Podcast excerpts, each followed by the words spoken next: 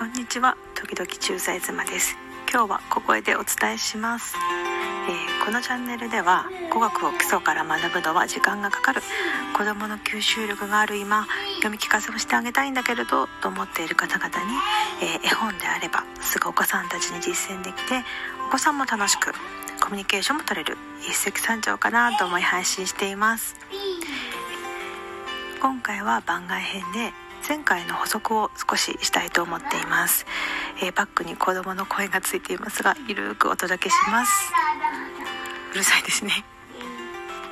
えー前回の放送に、えーコメントをしていただいた方いいねをつけてくださった方、えーもちろん聞いてくださった方どうもありがとうございました。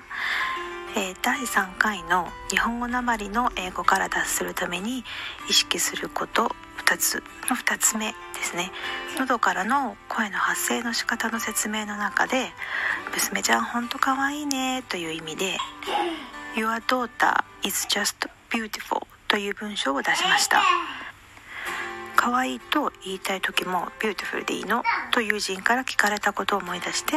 えー同じような疑問を持たれた方もいるかもしれないと思いまして補足したいと思います、えー cute でももちろんいいと思います。男女問わず特に生まれてすぐの赤ちゃんに対して褒め言葉としてよく使われているんじゃないかなって感じています。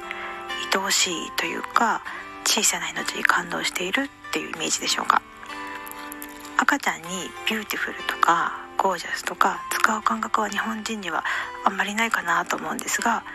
頻繁に聞いたこともありますし海外ドラマなどでも見かけることが結構ありました、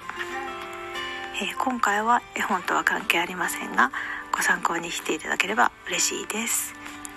短いですが今回はこれで終わりにしたいと思います。ではまた。